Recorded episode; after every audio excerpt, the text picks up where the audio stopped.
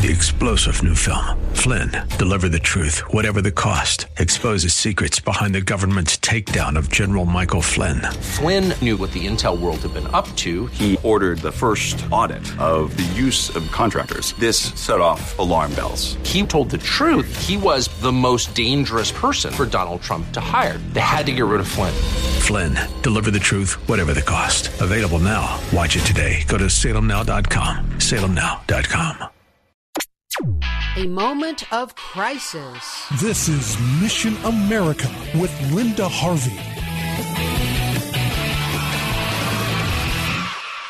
Much more drama can happen during 2020? Now we have a potential Supreme Court fight over the replacement for Justice Ruth Bader Ginsburg. As most of you know by now, she passed away recently after a long battle with cancer. Immediately, the big question becomes will President Trump nominate a replacement and try to get a confirmation before the November election? The answer seems to be that yes, he will nominate nominate someone, and he has already said it will be a woman. By the time you hear this, Trump may have made that announcement. The two top women who are likely nominees are Amy Coney Barrett and Barbara Lagoa, both of whom are pro life judges, but there are many others on his list, and we will soon know because this would need to move fast. The reason to try to get this done before the election is to prevent a deadlocked Supreme Court in the event that the results of the election itself are challenged. And there are many legitimate fears that may happen because of the demand by mostly Democrat run states for mail in voting and the potential for fraud that this brings. And of course, they know that, and we can count on there being some very questionable, suddenly discovered votes in close races. Many believe there's a very good chance the results of at least the presidential election will end up at the Supreme Court. And right now, there's not a dependable conservative majority of the eight remaining judges. Chief Justice John Roberts has proven to be a great disappointment because he does not always adhere to constitutional principles. The big issue before any person nominated will be whether she or he supports the decision about the Roe v.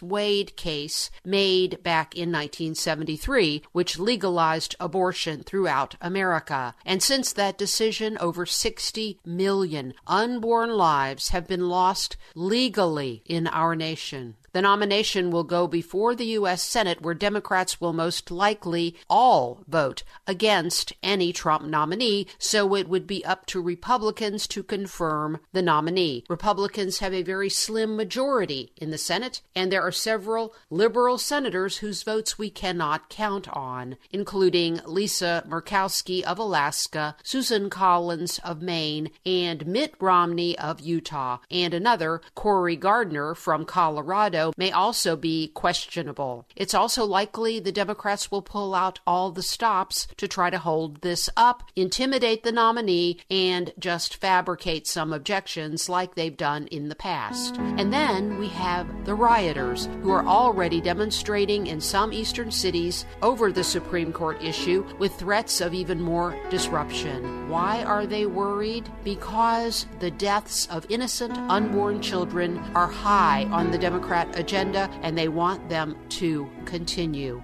There are many reasons to vote Republican in November, and this is probably the biggest. Let's pray for our nation, friends, like never before. I'm Linda Harvey. Thanks for listening.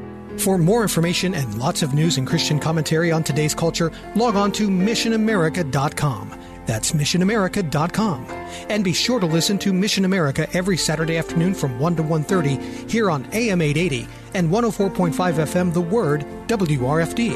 And remember, with God, all things are still possible.